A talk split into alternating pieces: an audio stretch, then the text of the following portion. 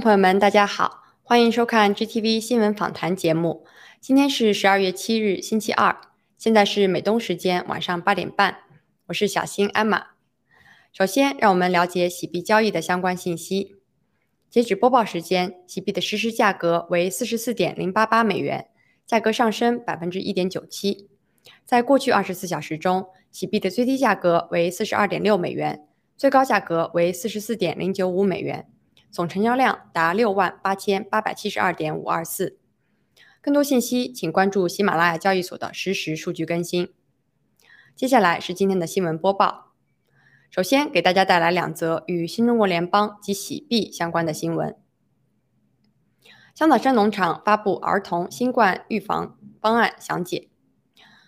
十二月七日，新中国联邦纽约香草山农场医疗部。在 Gather 发布了最新的新冠防治方案详解。最重要的是，该方案包括了根据体重确定服用药量的儿童防治方案。该方案由香草山农场医疗部的 Agnes 医生和战友们根据郭文贵先生爆料，参照多种方案翻译，并综合世界各地战友们的提问后，以简明易懂的方式列出，包括几种不同的预防和治疗方法。在当前全世界政府和主流媒体都极力掩饰中共病毒真相和治疗方法时，香草山医疗部发布的该治疗方案，为在黑暗和恐惧中挣扎的人们带来了一丝希望和曙光。该医疗部声明，该详解仅供参考，如遇不适，请咨询当地医生。如果患者错误使用药物或者剂量，Gather 和香草山农场医疗部均不承担法律责任。比特币监管问题凸显，洗币是数字货币的未来。十二月一日，美国证券交易所委员会即美国 SEC 驳回了总部位于纽约的 Wisdom Tree 公司申请的关于成立现货比特币交易基金的请求。SEC 指出，Wisdom Tree 的比特币交易基金缺乏监视共享协议，未履行外汇法中关于防止欺诈和操纵行为以及保护投资者和公共利益的要求。这是 SEC 对现货比特币交易基金的第二次拒绝。针对数字货币的监管问题，十二月三日，光贵先生在直播中指出，数字货币，尤其是比特币，因不受任何部门的监管，可能一夜之间消失，或者是在受到严格的监管一段时间后逐渐消失。在诸多因素作用下，近日比特币大跌，二十四小时内跌幅超过百分之十七，这反映了投资者对比特币交易市场欺诈和操纵的担忧与日俱增。另一方面，刚刚上市的喜币备受市场欢迎。喜币将责任中心化，用稳定币和数字币的设计，不仅接受各国法律的监管，并且在未来的市场中只寻求合作，不企图一家独大，是数字货币的未来。接下来我们看一组墙内新闻：北京强制体制内人员接种疫苗加强针，要求达到百分之百。十二月六日，据消息人士爆料。在北京某区的疫苗接种内部会议上，相关领导要求该辖区内的全部党政群机关、企事业单位强制本单位人员接种中共病毒加强针，并要求接种率达到百分之百。该会议主要内容如下：为实现加强免疫接种所谓应接尽接的目标，原则上在十二月十日之前。全区的党政群机关、企事业单位人员以及下属单位编外用工等人员均要完成加强针接种率百分之百的目标。同时，本单位离退休干部也要达到不低于百分之五十的加强免疫率。最迟截至十二月底前，各单位要全面完成加强免疫接种率百分之百的目标。届时若未能完成目标，各单位的一把手要直接负责。另有墙内网友指出。目前，北京某三甲医院已在院内明确指出，所有医护人员必须全部接种中共病毒疫苗加强针，否则将被长期停职。墙内再现房企债务违约，资不抵债打脸中共维稳。十二月六日，墙内媒体报道，著名房地产企业阳光一百中国发生了金额超一点七亿美元的债务违约，该笔债务已经于十二月五日到期。但阳光一百中国无法偿还。仅仅在三年前的十二月三日，中共证监会还称，恒大二点六亿美元的债务暴雷只是个案，不会影响中长期房地产市场的正常融资功能。事实上，不止阳光一百中国，十二月三日当天，总部位于广州的房企中国奥园就被爆出资金紧张、评级下调，宣布延期兑付约九亿美元的债务。另一家在十一月通过债转股成功延期的地产企业阳光城，则被爆出评级从 C 级直接落进实质性违约的 RR 五评级，其仅有的现金和等价物根本不足以偿还短期债务。面临同样状况的还有已经被大家熟知的华夏幸福，相对于超过一千亿元的债务，华夏幸福的净资产还不到五百亿元，不足以偿还一半的债务。有分析人士指出。墙内房企所面临的债务违约，绝非中共所说的个例，而是在接连发生。中风救急神药涨至八百六十元一颗。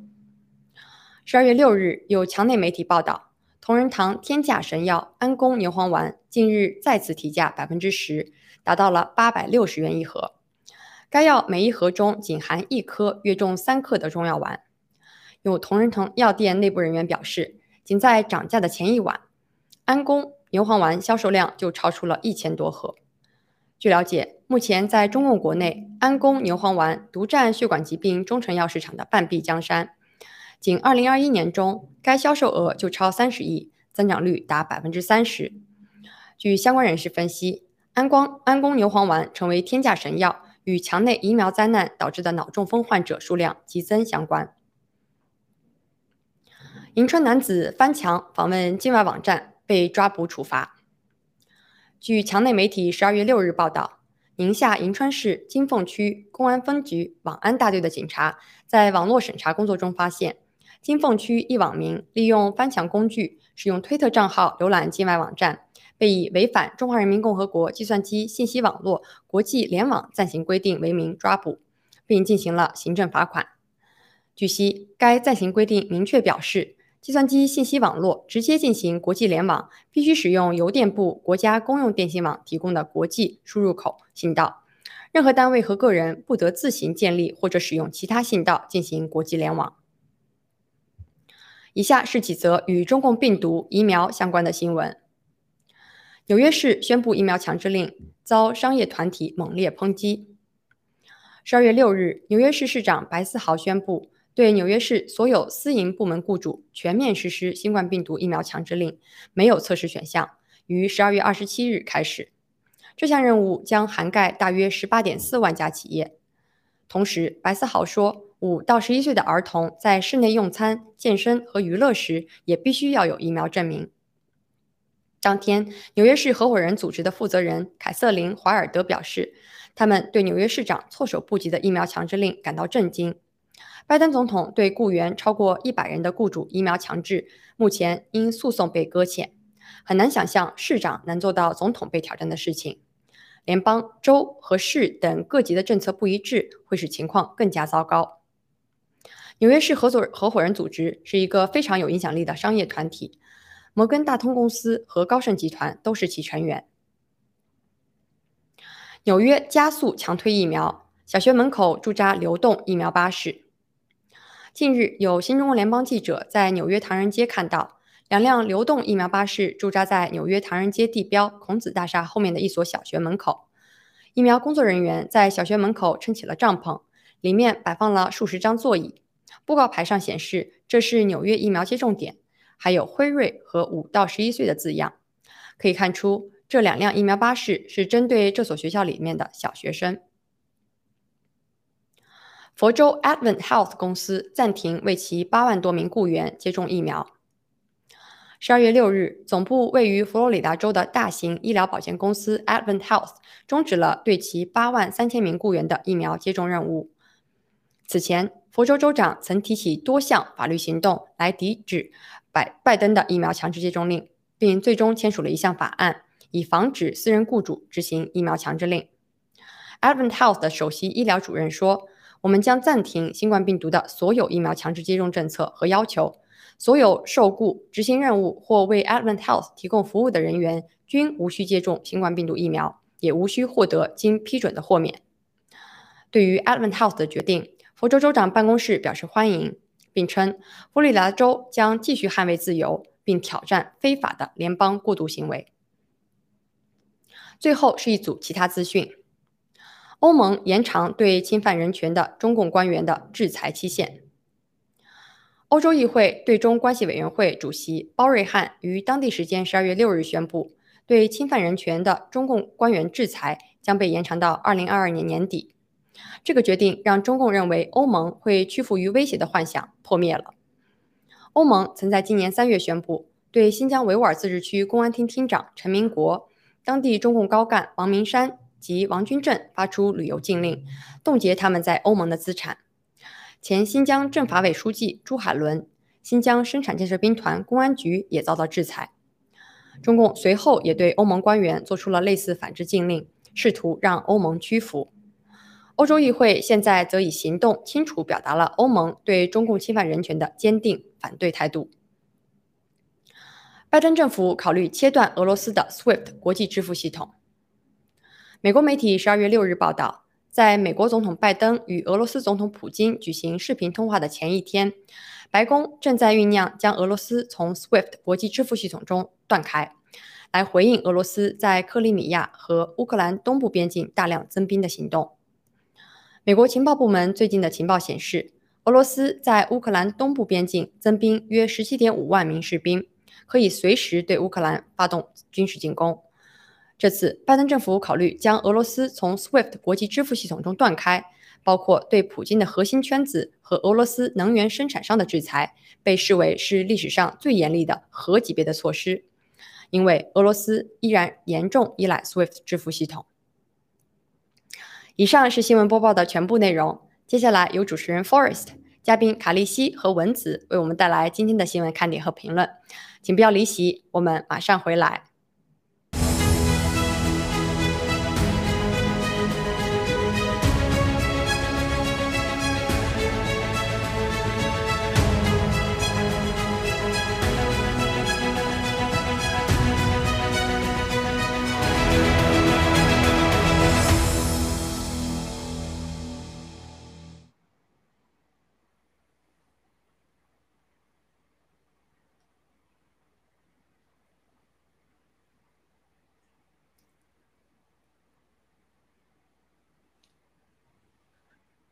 有声音吗？我好像没有听见那个卡两位的一声音。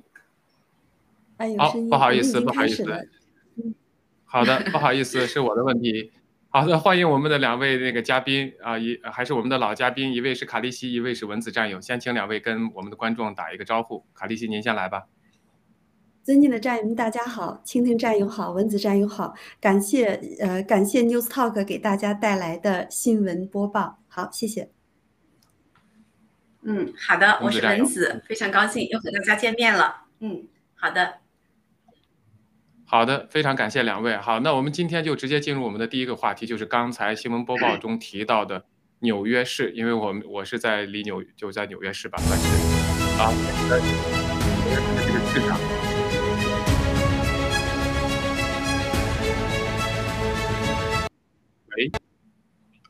呃，可以对，就纽约市的市长呢，全面要求这个。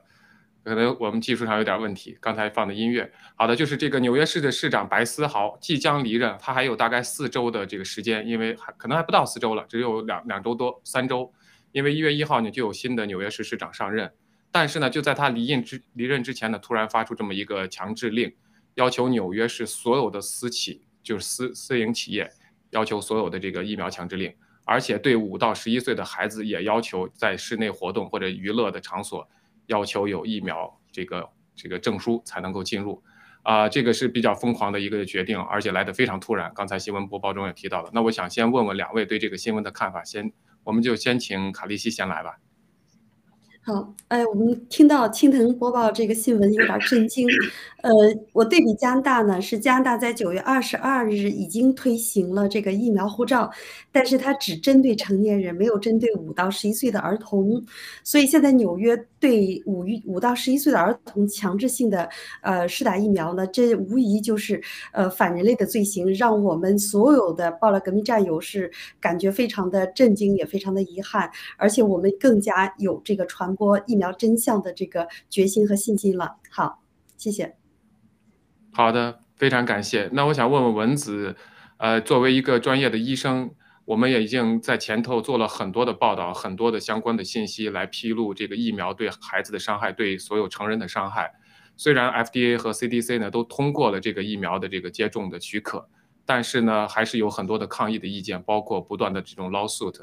那么，虽然这个纽约州的纽约市的这个市长推出了这个，我相信接下来会有一大堆的呃这个法律诉讼，但是他这个强制令还是下来，而且要的特别急，要求在十二月二十七号，呃就开始全面接种。这是对私人企业，对于小孩子呢，从十月十四号开始，你要想进入室内，就必须要接打这个疫苗。您作为一个专业人士，怎么来看这个？这些疫苗会给这些孩子带来怎么样的一个危害？谢谢。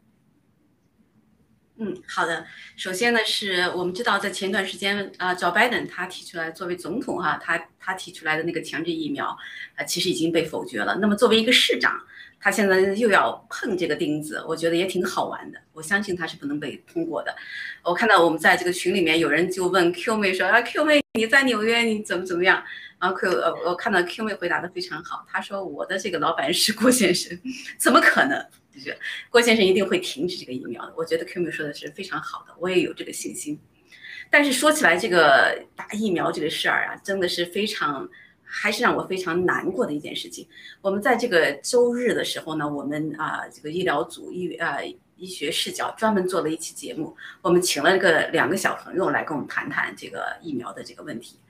啊，让我震惊的倒不是我们小朋友怎么谈。啊，我震惊的是我们医学视角的这些战友们，其实我们压力非常大。我感到这个压，我们做了这么多期，我们从医学视角开播到现在五十期了吧，从来没有这么大的这个压力。为什么大家说呢？因为在美国呢，小孩子是有独立思考的能力的，你一定要拿出啊足以说服他的这个证据来告诉他这个疫苗是不用打的，否则小孩子在在那个台上跟你辩论，你是会会会大跌眼镜的，会让观众大跌眼镜的，因为你可能说不出来。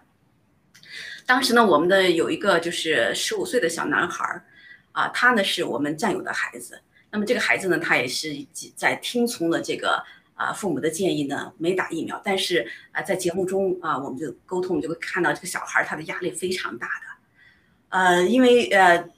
他们的话如果不打的话，一些任何的一些剧烈的这些运动是是不能的，是不能参加的。所以这个小孩儿，我想他一定是生活的非常孤独的。那么在我们美东地区呢，才刚刚开始哈，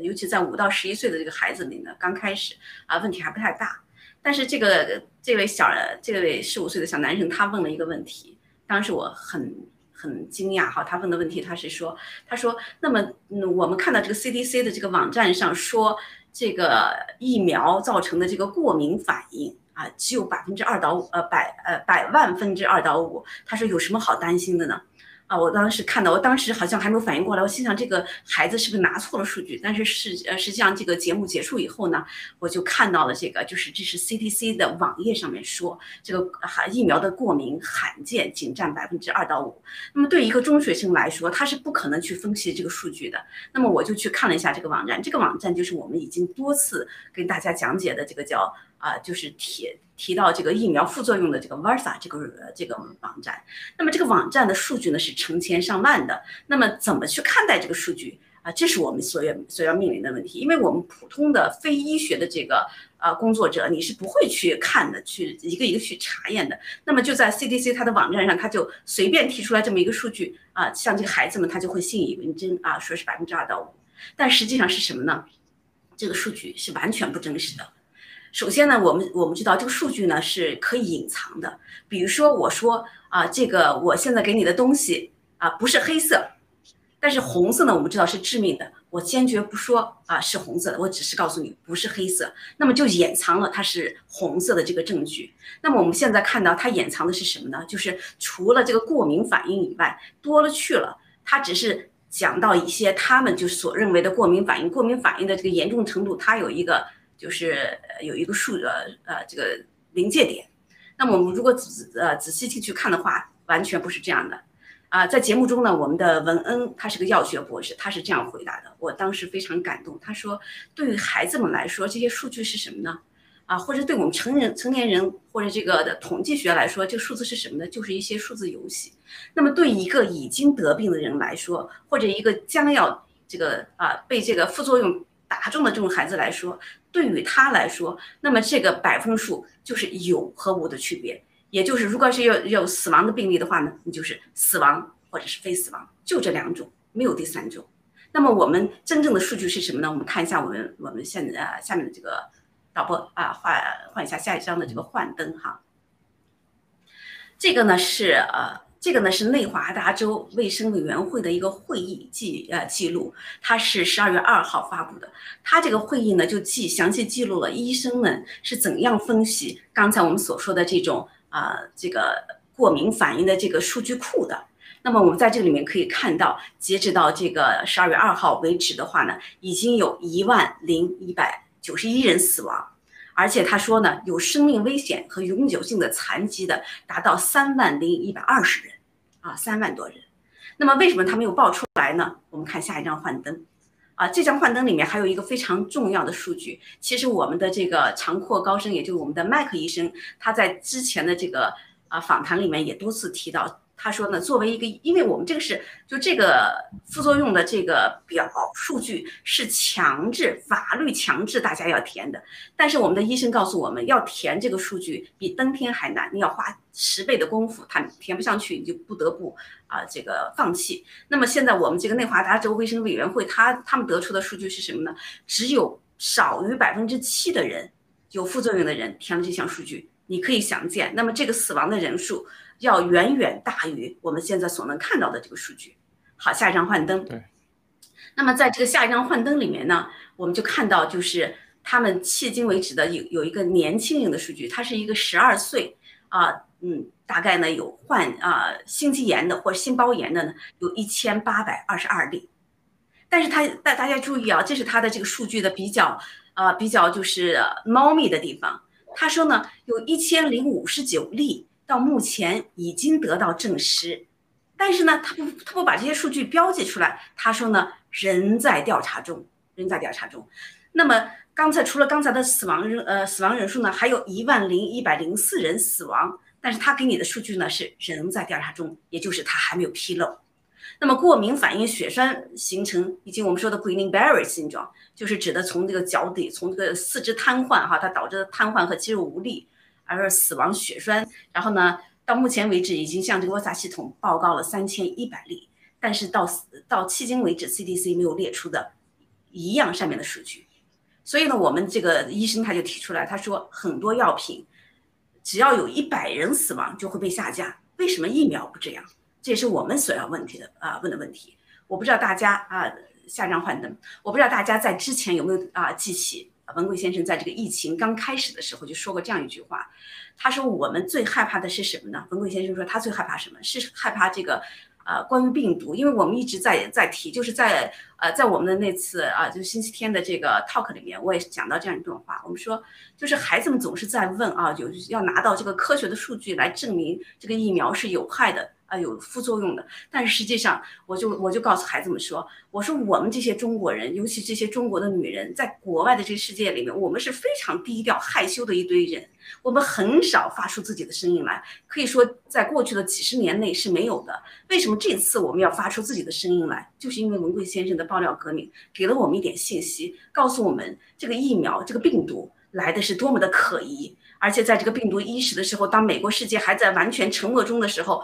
我们的这个爆料革命已经开始出来发生。我们告诉告诉大家，啊，武汉出现的这种疫情是人传人的。那个时候，包括习近平都说。啊，说没没问题，到了这个四月份就完了，是吧？过了年就没了。但实际上我们知道那是假话，而且一步一步的根据文贵先生的情报和我们得到的这些消息，这些呃大量的人传人，根本不是共产党所说的那样。所以我们知道在这七十年里，他们撒了多少谎。所以我们要告诉我们的孩子们说，这个疫苗真的是不安全。而且我就想说，刚才想要说的话就是，文贵先生提到说，在这个疫苗呃这个疫情初期的时候，他说最害怕。共产党甩什么锅呢？就说把这些啊，这个病毒也好，疫苗也好，到处甩锅，说这是一些科学问题，科学问题要有科学的论断。那么我自己是做了多年的这个科学的，那么我知道要研究，要证明一个呃这个造假的数据。要说它是真实的，你要花很多年的功夫。我自己呢就面临过这样的问题。我实验室有一个印度女孩造假，她造的假有多假呢？就是她把这个蛋白质的胶拿 DNA 的胶跑出来，因为我们知道 DNA 胶跑几分钟就出来了，而且多少量你是可以控制的。但是蛋白的胶不是这样的，你是什么就是什么。那么她就拿这个 DNA 的胶来代替蛋白的胶，这个数据后来我们要证明它是假的，你知道花了多少年吗？五年都不止，就是证明不了它的假。那我们这种造假在科学界太多见了。我们包括我们中国的，包括什么四川大学的当年的那个呃教授，啊，现在的什么什么校长。当年发了一篇呃一篇在这个 Nature 还呃在这个免疫学的这个最高杂志上发了篇文章，就说这个免疫学在肿瘤里面的作用。当时大家都知道造假，因为要要做他这个呃数据的话，要花一万只老鼠，大家都知道他根本没有这些老鼠。后来我还有幸碰到了他当年的实验员，专门操作这个实验的，我问他，他笑而不语。就是这种事情，你要证明他造假，我知道这件事情过了二十年，根本没有人能够能重复这个，因为你造假要花大量的金钱。那么我们现在就说，如果要是我们这些数据要再提到要有一个科学的这个数据来告诉孩子们，你这个多么多么要假啊，多么多么是是假的，那么又要经过很多年，到那个时候，我们的孩子早早都已经被这些毒疫苗打死了，啊，所以说，呃，我再一次奉劝我们的孩子一定要听从父母的意见，因为你孩子们，你们要是。理解的一些数据，包括我们我们现在出来这个 Visa 这些数据，你知道它长达三十九页的这个分析数据，孩子们是没有耐心看的，甚至我们很多不是医学背景的这个呃战友们也是没有耐心看的。但是我们是认认真真的啊看了，这个是这个是五十五呃五到十一岁孩子的这个疫苗副作用，他们是从去年十二月十四号到这个一月二十六号的，那我们可以看到，迄今为止已经有两千五百八十六例副作用。包括三十四例非常严重的病例和两例死亡的病例，这些死亡的病例大家都可以查到的啊。一个是十一岁的小女孩在招吉亚，她是九月十四号打了这个呃辉瑞疫苗，四天以后她就死亡了。另外一例呢是这个呃一位五岁的小女孩在接种第一例这个辉瑞疫苗四天后死亡啊，前面是一天以后死亡的，这后面这是四天以后死亡，它都有这个 VASA 的 ID 数据，你可以完全查到这个病例。好的，那么再看下一张是呃青少年的一个数据，青少年的数据呢是在下一张幻灯里面哈，它是十二岁到十七岁孩子的这个数据，啊，麻烦导播帮我换到十二十二岁到十七岁，我们可以看到迄今为止有多少的呢？就十二月去年的十二月十四号到今年的十一月份，大概有两千啊两万三千八百七十一例的副作用，包括一千四百五十三例非常严重的病例和三十一例的死亡病例。大家要知道呀，我们这些这个孩子们如果得了这个新冠，死亡率是很低的。那么我们看到现在有六十例的严重反应，过敏反应。啊，百分之九十六都和这个辉瑞的疫苗有关，五百六十三例心肌炎、心包炎，五百五十三例和辉瑞啊疫苗有关，一百三十九例血液凝固障碍，百分之百都是和疫苗接种有关。为什么在这里只是回答说啊辉瑞疫苗？因为莫德纳他没给孩子施打，是不是？所以由此可见，这些疫苗的副作用太严重了。现在要再强制我们孩子打疫苗，我觉得这是天理不容的。呃，我想相信美国的这些老百姓会清醒的，因为现在像刚才那个很多的这些啊民间的组织已经起来了。我后来呢，将来呢可能会再逐一跟大家解释其他的数据库。好的，青藤。好的，非常感谢啊，非常专业的这个呃分析，还有很多的数据列举。但这里头我们真正看到的一个就是官方的数据造假，啊，官方的数据就是隐瞒事实，这是一个，这是一点。还有一点我们可以看到，就是包括是这个科学上的，就算是讨论，我们不需要去证明它是是假，我们只要看到真实的现现实的这个存在。所以我觉得这个里头就是媒体的重要性，因为你就算是存存在真实的，你知道它是假的，如果没有真实的媒体披露的话，老百姓也不知道发生了什么。即即便是这个数字再多，还有最重要的一点，就哪怕是一个孩子有这种副作用。都不应该继续把这个疫苗推推行下去，因为它带来的伤害对于一个孩子一生，对于一个家庭来说，它都是就是一百分之百的，它绝对不是存在一个百分小的百分数这么一个概念。啊，好的，那这个谈到这个危害呢，刚才文子战友解释的这是一个疫苗带来的危害，那我想接下来给大家分享的是另外一条消息，就是在 Zero Hedge 上今天的提到的一篇文章，就是在德国。有一个一位一位男士呢，把自己的全家人就有点像中国的杨改兰了。他是杀了自己的三个女儿，而且把自己的妻子杀死，然后自己自杀。然后他留下了一封遗书，就是说，因为他帮他的妻子和他自己做了这个虚假的疫苗护照，就是因为德国的非常严厉的这个疫苗护疫苗护照的政策，没有疫苗护照是不能上班。而且如果是你造了假，你可能会面对高罚款，甚至是呃蹲监狱。所以这位男士呢，在心理上承受不了，所以就做了这么一个啊自杀的，是杀死全家的这么一个一个行为，所以让人非常心痛。看到这个消息，那我觉得这也都是整个其实疫苗和疫苗护照带来的这么一个人道灾难。其实刚才文子战友提到的是医学方面对对人体本身疫苗带来的灾难，那么这个次生灾难我们也现在已经看到了，还有很多的人就是因为这个压力，因为这个生活失去了工作，不愿意打疫苗。带来的这个次生灾难也是在全球变发。那我想请请回卡利西啊，帮我们来就是分享一下，您看就听到我现在就是这个德国的这个男士杀杀掉自己全家的这个新闻的您您的一个啊看法吧。呃，从二零一九年十二月呢，我们看到很多的因为呃冠状病毒啊引发的这种次生的这种灾难。呃，首先呢，我们在最早的时候看到中共国有很多人啊，因为就是隔离，然后跳楼自杀啊，还有的一些人因为就是呃全家感染了以后，呃害怕没钱治病，也造成了一些自杀现象。那么现在，呃已经两年过去了哈，我们现在看到的是疫苗危机的这种就是呃次生的灾难。呃，你比如说家庭成员之间的呃打与不打的这种分歧，呃家庭与家庭之间的这种矛盾，你比如说啊有些人呢他就是要为了去上班工作，然后去试打疫苗，结果呢呃造成了各种的心梗，呃造成了身体上的这种。呃，就是呃病痛，所以给呃这个全球很多的家庭造成了一些巨大的伤害，包括我们身边，呃屡见不鲜的一些人，呃还有呃，我想提到的就是我们的这个哈恩战友，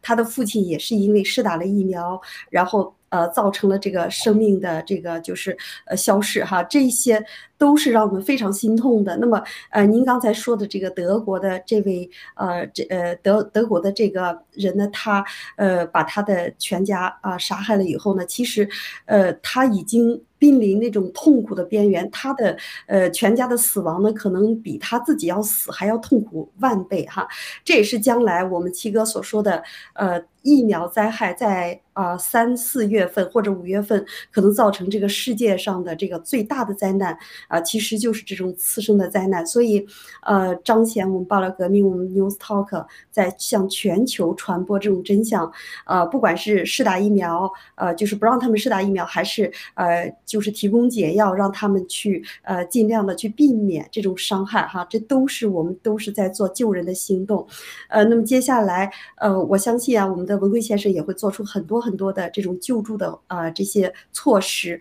因为毕竟我们新中国联邦是新兴人类，是唯一不打疫苗的啊，抵抗这个呃就是疫苗的这些人类。好，谢谢青藤。好的，非常感谢。我有两个问题想问一下文子，作为一个专业的医生，就是说现在这种强制疫苗有很多州啊，像刚才提到的纽约市还在进行。我想问你两个问题，就一个是接着刚才刚才的那个新闻，就是在您接触的病人中有没有这种精神压力？比如说在自己的雇主在自己不愿意打疫苗的这个中间有纠结，有这个我们叫做 depression 也好呀，或者是这个抑郁啊也好啊，有这种精神压力。就是在您接触的病人中有没有人来过来咨询你，我应不应该打呀？有没有这种情况出生呃发现？还有一种呢，就是说就是呃，当您的病人不愿意打疫苗，他们有就是说我知道在美国还是有这种。从宗教上豁免，还有一个就是从医学上豁免。如果说自己有一些呃呃这个病症或者以前的一些病症，可以做一个医疗豁免。就是哪一些症状是可以，或者哪一些医疗 condition 是可以做这个医疗豁免的？您可不可以给我们讲一下？就大概的很快讲一讲，谢谢。嗯，好的。呃，可以说我们每天都在面临着啊这个相同的病人、相同的问题，就是不同的病人、相同的问题。呃，我最近呢是我有一个我非常的是一个非常友善的这个女士哈，她的友善在什么地方？她经常给我送花，她知道我喜欢花，基本上，呃，经常就是月初的时候啊会带一束花过来。然后呢，呃，这段时间她就抑郁了，为什么呢？就是她成了他们这个呃单位最后一个打疫苗的人，人家说呢，你要再不打疫苗就不能开会了，所以她就非常的痛苦。然后呢，就来跟我跟我在讲，我当然是支持她不打疫苗了。后来呢也没有发生什么事，他就没有打疫苗，他就说我要打，但是他就没有那种很硬的那样那样的一个反抗哈，呃，这也是我教他的一个策略，呃，那么在这个疫情期间，就是尤其是施打疫苗以后，那么有很多的人是啊就不呃，我们我们前面讲到哈，不仅是病毒疫苗本身呢，它因为 S 蛋白的话，它对这个人的这个精神压力，呃，不仅是就是呃。打不打疫苗的这种精神压力，而且这个药物，这个这个 S 蛋白本身造成的这种精神压力，它因为它是有造成这个脑部的缺血呀这样的，引起一些抑郁，然后促使触发一些抑郁症啊和焦虑症呀，甚至是白泡了都是增加的。我们的这个麦克医生他是精神病呃科的医生，他也看到很多。然后我们的另外一种麦克医生哈，就是精神呃神经科的专家，他也碰到很多。就我们每个人在生活中。天天都碰到类似的这个情况，那么呃，疫苗豁免有哪些哪些情况呢？啊，坦白的讲，就是我们最近我们医疗组呢也收到这个战友的这个啊求助，说呢要申请绿卡，希望我们给他开这个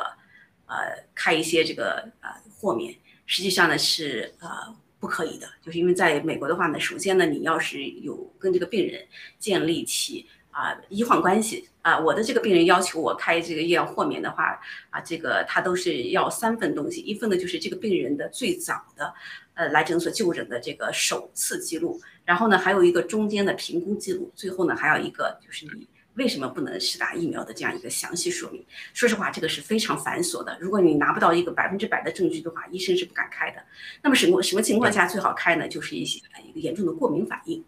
就是你之前呢，就我们，而且我们的病人中的确是有一些呃严重的这个过敏反应发生过，然后呢，就是呃最简单的这个呃，因为只是皮疹的话都不行哈，它还要有一些这个呃这个胃肠道的反应，因为我们讲的这个啊内脏器官的一些平滑肌的收缩会引起非常呃严重过敏反应，比如说这个血压降低什么的，这样的话呢，家庭医生是最好给你开这些这个豁免的，所以呢，我们就希望我们的战友呢，如果要是。啊，最好是到自己的家庭家庭医生那里去开，否则的话呢，呃，因为你就是申请绿卡的时候不打疫苗的人是非常少的，少之又少的，他会很容易找到你的漏洞，然后一旦发现有法律的问题的话，啊，大家都会双方都会非常麻烦。嗯，好的，请的。对，我们这里，我我我想就就是呃，clarify 一下，就是呃，明确一下，我们我爆料革命一直是唯真不破。我们这里只是想给大家告诉所有这个观众朋友，如果你有一些基础症状，你可以咨询你自己的家庭医生，因为他对您的病情病史会比较了解，比较清楚。那么在某种情况下，在某种符合这种规定的情况下，你是可以开具这样一个医疗豁免，而不是说是你找一个新的跟你关系好的医生去开开具一个这这种啊这这种证明，一定是要根据自己的病史以还以前的这个。出现的情况来开具这样一个证明。好的，那非常感谢文子战友这么一个分享。那好的，麻烦那个导播进一个转场，我们来进入下一个话题，谢谢。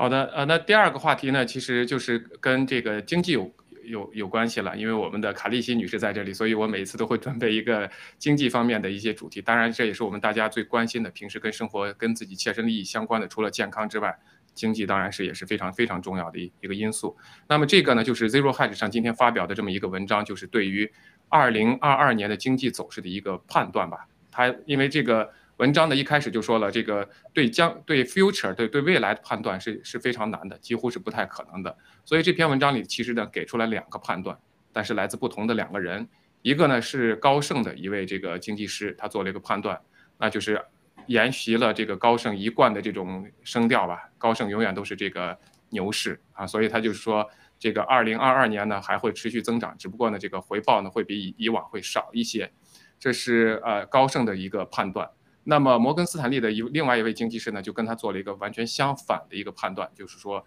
在所有的这些呃这个疫苗的灾难呀，包括现在的高的这个通胀呀，各种这种压力之下呢，市场一定是会下来的，包括股市。那么我就想问问卡利西啊，我不知道这篇文章您也大概粗略的看了一下，我想问问您对这篇文章是怎么看？您更偏向于哪一种观点？好，谢谢。呃，我们知道政府啊，还有媒体啊，他们在讲话之前呢，呃，都是要。对这个世界公众对他们有利的事情，他才会发表这种言论哈。呃，Zero Hedge 呢，他是一个非常好的呃这个分析师和操盘手，他给出的这篇文章呢，其实是呃带给人们一些思考，包括现在啊美国的这个经济以及啊这个全球的这个生化战争导致的经济的衰退。那么我个人倾向于这个摩根斯丹利的这个看法，因为我们。所有的人都知道，因为这场生化战争、这场危机，呃，这场疫苗的危机呢，导致这个全球的经济呢将出现一个大的衰退，而且呢，金融啊，就是可能导致这个金融的海啸，因为各种的这个次生的灾害以及啊，这个就是呃债务的这个频频繁的暴雷，都会造成这种。呃，就是金融上的大的一个灾难，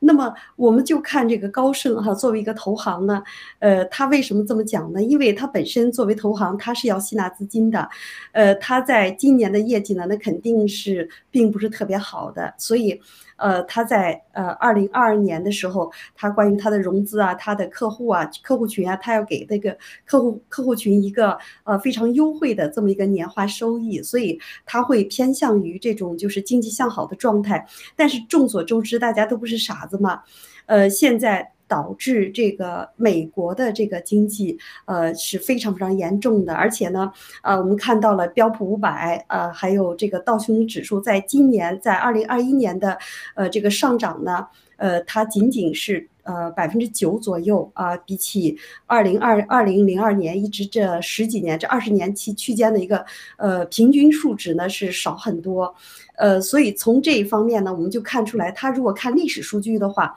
那肯定是没问题的，而且他用历史数据来对他的客户以及他的这个融资渠道呢，呃，去宣扬这种就是投资收益，那也是 OK 的，也没问题的。但是摩根斯丹利非常犀利的。指出了未来呢，因为呃这个各企业的供应链的这个断裂，呃以及就是各种的市场的这个呃就是市场回撤的这种压力呢，可能导致生产成本、生产力的成本呃会增加，而且呢，因为疫情导致的人人人类的这种生命健康呢，也会造成一些危机，所以他们是非常严谨的一个分析报告。呃，那么从这点我们就能呃看出来哈，呃，这个摩根斯丹利呢，确实是呃这个世界上的一呃这个金融界的一股洪流啊，一股清流。呃，那么呃，不管是摩根啊，还是华尔街的沼泽地啊，他们试图想把这个二零二二年做的特别好。那么呃，在我这里，我认为就通过这几个数据来看的话，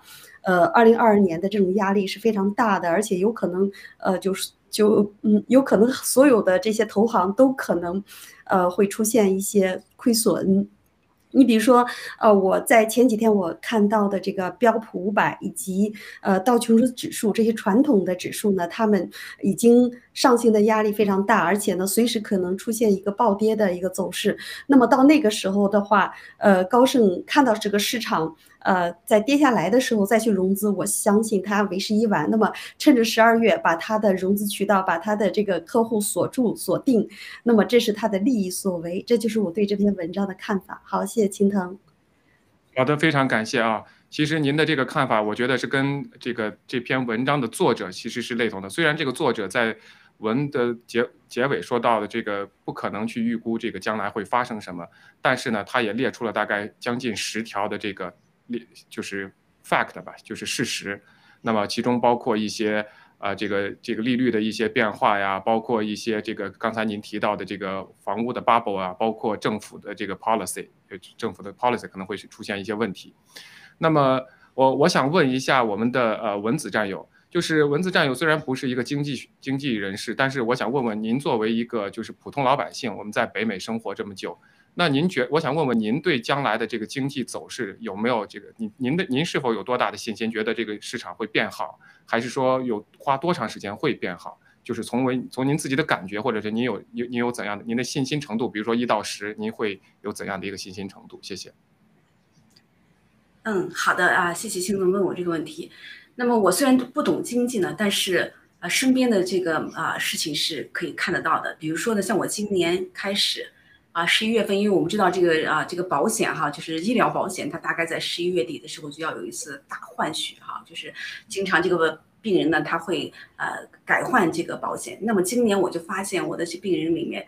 开始有大量的叫 Medicaid，Medicaid 的话，在美北美的话呢，就是穷人买的保险。就穷人保险的话呢，很多这个项目它都是不包的。那么以前的话呢，但凡你有工作，都会有一个相应的比较好的保险，有些商业保险。那么今年就从十一月份开始，我就发现这个保险是真的是到 Medicare 的越来越多，而且还有我的病人就告诉我，有一些呢就是美国的这个叫 Medicare，他六十五岁以上的人呢都有一份 Medicare。那么什么时候呢？就是有一些就是但凡经济条件好一点的话呢，他有一个就是叫第二保险。那么第二保险的话呢，它会把这个 Medicare 不保的这些，像我们普通的这些诊所，它都会啊保起来。那么今年的话，我的病人都会告诉我说：“哎呀，对不起医生啊，我从今年开始，我的第二保险就没有了，我基本上就是都要用我的这个第一保险，就是 Medicare。”从这样看的话呢，这个普通老百姓的这个生活啊，的确是处于一种啊。下滑的这个趋势，我不知道这个底层老百姓的生活和这个经济的指数到底有多大的关系哈，我还想请教一下这个卡利西。但是我是知道这样的。然后呢，另外一个呢，就是呃我自己呢是经历到，我是两千零八年到的这个美国，当年没过多久呢，就是有这个。这个呃两方危机，两方危机的话，我就知道他这个一次这么大的一个危机出现的话呢，他就已经是用了将近八年到十年的时间来消化这个。那么我不知道这一次这么大的一个疫情灾难会影响美国经济到多少年，我真的很难说。我相信在十年之内是很难翻身的，啊，所以我不太看好。呃，好的，好的，非常感谢。这其实也是文章呃这作者最后提到的一个就是消费者的一个信心。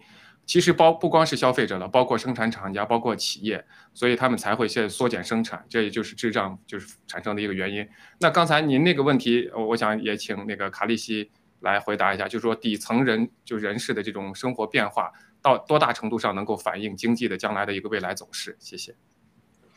呃，我非常感谢文子对于这个虽然不是专业人士哈，但是对于经济的敏感程度呢是非常大的。呃，首先呢，就是我们全球的人类呢生活在一个金融经济圈里，首先我们的基础都是全人类的哈，所以呃。全人类的大部分人，他们对未来生活的预期呢，呃，会导致相当一部分的这个经济和金融的走势。你比如说，呃，大家该去投资的不敢投资了，对于通胀，呃。所带来的压力呢，充满了这种紧迫感和危机感，而且身边呢，因为疫苗的危机导致有一些人失业，呃，有些人就是收入降低，这些呢都是呃经济指数的这么一些呃需要去呃综合去考量的这么一些数据，所以呃我个人认为哈，呃这场生化战争呢可能会导致大工业时代的呃倒退三十年不止的这么一个情况哈到来，虽然现在。看起来好像，呃，大家嗯没有这么多的体体现，只是从我们的呃通货膨胀、从生活的成本增加来看出来的，还有我们身边有一些房地产的一些暴涨看出来。但是这些呢，都是一些呃就是表象。那么真正的就是灾难呢，呃，可能会等到呃二零二二年甚至二零零三年才能体现出来。所以，呃，对未来的这种呃经济衰退呢，呃，这是可以预见的。而且我们的。文贵先生在大直播里数次跟世界宣布，就是，呃，这场生化战争导致人类的这个巨大的灾难和巨大的到衰退呢，呃，这是难以就是呃短时期内恢复的，这是我个人的看法。好，谢谢。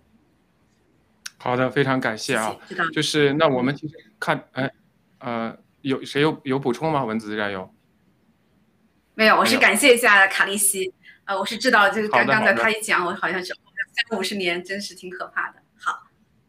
对，好的，非常感谢啊。其实我们就是看到了整个全球经济的一个不好，就是整个其实这篇文章虽然没有给出一个最后的定论，但是我们可以看到中间列出来的所有的这个呃因素和这个点，包括刚才两位分享的，其实整个的经济，我相信大概率是会走向一个绝对的大的下坡。尤其是我们爆料革命的战友听文贵先生所说的，这个世界最终。现在一个是一个大的泡沫，它一定会朝下走的。那么谈到这里的话，我们就不得不谈谈刚才就是呃卡利西也提到的这个暴雷，就是中国的这个暴雷。除了恒大之外呢，刚才新闻里头又提到了一条，就是关于这个阳光一百中国的债务违约，又又有这个涉及一点七亿美金的这一个美元的这个本金违约。那我想听一下卡利西，我们就很快的把这一条过一下，因为跟我们这个恒前两天谈的恒大是基本上是一致的。先请卡利西来谈一下这个阳光一百的这个违约。好，谢谢。呃，随着这个阳光一百的违约呢，我们看出来就是，呃，除了恒大，还有绿地、碧桂园这些呢，所有的房地产企业呢都将暴雷。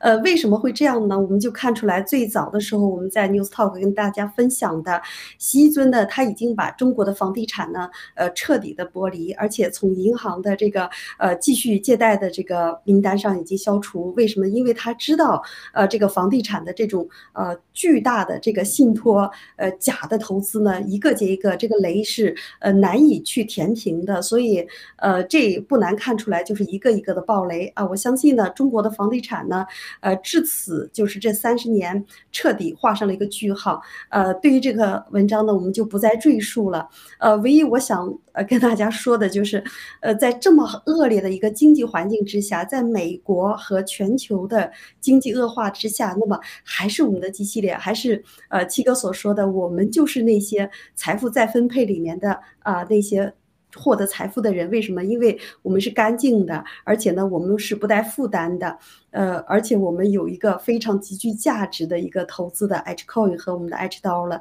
呃，所以这点呢是令我们新中国联邦人非常欣慰的，也为那些沼泽地的大佬呢，呃，提供了一个极具投资价值的这么一个黄金的一个洼地。好，谢谢青藤。好，那我就追问您一句啊，现在我们知道，就追问您一个很快的问题，关于洗币。我们知道洗币现在已经涨到四十多了，您觉得现在作为一个投资者的话，是呃应该跟进吗？呃，我是这样这样想的哈，因为呃，我作为一个呃，从基本面上我是毋庸置疑的，因为在呃。我甚至认为哈，现在以太坊是在四千三，如果用以太坊的价格来对比我们的 H Coin 的话呢，那么大家自己去想。而且现在呢，我们的基本走势现在已经走在呃调整浪已经完毕，现在呢已经呃走在爆发第三浪。所以我刚刚还提示我们的文子战友，如果有钱您赶紧去买，这是一个价值非常非常低的一个洼地。好，谢谢青藤。好的，非常感谢啊！我就这个新闻问，就问文子战友一个问题。其实阳光一百这个暴雷这个预警，其实在十月份就已经出来了啊！而且呢，当时而且我们就再结合恒大，恒大当这个前一段时间暴雷的时候，中国银监会出来说，这个恒大事件只是一个独立事件啊，这个是可以控制的，而且也是一个个例啊，不要恐慌。结果没没没过多久就被打脸，就出来了这个阳光一百。我们我们相信，可能接下来还会一个一个接接着爆出来。那您对中国官方的这种，包括银监会出来说这种话，您觉得他们，您您怎么看他们这种这种说法？哎呀，这个文贵先生已经讲了，您您记得就之前他讲过一段话，他说除了这个恒大，然后啊融创。然后碧桂园一个一个都会倒下，我非常相信文贵先生说的话，他迄今为止没有一句话说错。他说倒下了以后呢，中国的经济就完蛋。那么中国经济完蛋以后，中国的政治就完蛋，那共产党就会完了。那么在这个时候，中国的经济完蛋以后，要引爆世界的这个经济堡垒，那么世界的经济也会跟着下滑。就谈到您刚才的问题了，所以为什么刚才我那么笃定说这个世界的经济一定不太好，就是因为文贵先生告诉我们了。啊，这一个一个爆雷，他没有说错一个，是吧？所以现在阳光呃一百又又爆雷了，一点都不奇怪。嗯，好的，就是其实就是刚才您说的这点很重要。我们呃回头看呃文贵先生过去四年的爆料，一个一个被验证，一次一次被证实。那么中国共产党是一次一次的假话，一次一次被打脸，但是公然的在面对全世界说这种假话、谎话，而且是睁就是我们老百姓说的话，睁眼说瞎话。所以这就是没有对比，只要大家对比回头去看的话，你就知道谁是你应该选择，谁应该相信的。好，那我们进一个转场，我我们进入我们今天最后一个话题。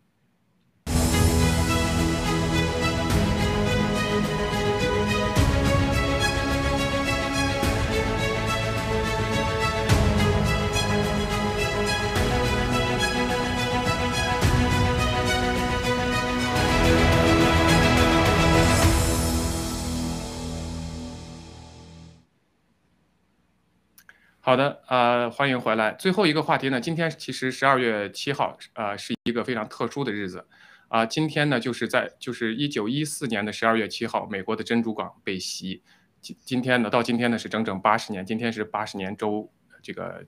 这个周年吧。那么在那个时候呢，就是美国整个被觉醒，在第二天呢就宣宣布了对日本的宣战。那么对比我们今天现在所处的环境，我想问问两位，对今天这个。啊，这个 Pearl Harbor 珍珠港八十年周年这个特殊的日子，在今天我们来回看我们现在身处的现状和当时的历史做一个对比的时候，我想问问两位今天的感感受。我们先从我们的卡利西开始吧，谢谢。好，呃，对于今天这个八十年以前的这个日子呢，我们对呃珍珠港事件的死难者呢。给予哀悼哈，呃，那么我们知道，在四一年的时候，日本对于美国的珍珠港偷袭事件呢，其实就是基于日本已经有了侵华事件，然后呢，导致它的这个经济啊衰退，呃，各种的这个就是呃就是财政呃非常出现了赤字，然后呢，呃，他为了对世界的这个能源的这个扩张以及掠夺，所以他对这个美国实施了这个珍珠港偷袭事件。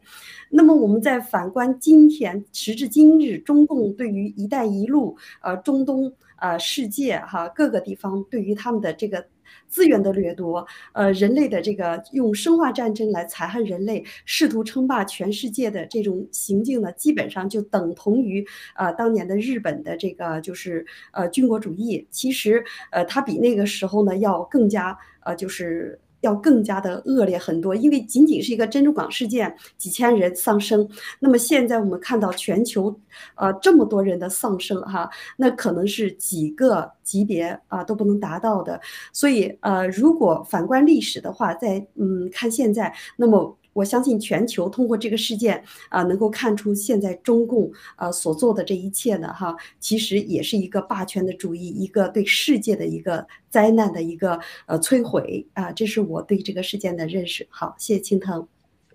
好的，谢谢卡利西。那想问问文子战友，您对这个怎怎么看，或者您有什么样的一个感受？谢谢。啊，您知道当年这个珍珠港事件的时候，死亡人数是两千三百多人吧？那么我们今天到今天为止，今天的这个我早晨看了一下，这个大概啊，全世界的死亡人数已经达到七十八万八千多了。那么就有今天的死亡人数是当年的三百多倍不止。但是为什么我们今天？反而就是没有任何的动作，这是我觉得非常诧异的一件事情啊！就是我们是在处在一个就是温水煮青蛙的这么一个过程中，就是每天有死人，但是人都不自觉，就好像是都是麻木了。我想等到过了若干年以后，当时的人类看我们今天的以后，会大跌眼镜的，就就是可能是怎么都想不通，为什么在当时发生了这样的事情，这么多的这个世界，都有那么多精英存在，老百姓每个人都有切肤之痛，为什么没有反抗啊？为什么没有觉醒？我想将来的话呢，可能是需要这个历史去挖掘这件事情的。啊，那么我想到时候呢，可能会有各种的这个心理学家跳出来，会有各种各种的这个政治家跳出来，来分析今天的这个事件。所以我想，呃，这个是迟早的事情，啊，黑暗是不会永远覆盖在那里的，一定是有光明到来。那么光明到来的那一天，就是这个病毒的这个真相啊公公布于众的时候。我想呢，这个文贵先生至少在努力，然后班农先生在努力，啊，相信不久的将来，然后我们会啊，这个由美国的老百姓开始。啊，这个会真的走向一个就是新的纪元。好的，青藤。好的，那我追问您一句啊，您刚说到反抗和这个斗争，二战的时候珍珠港被袭，敌人非常明确，那就是日本。呃，第二天直接宣战。那么今天您刚提到的，没有人去抗争或者没有人去反抗，我们要抗争，去向谁斗争，和谁抗争？你能你能告诉我们吗？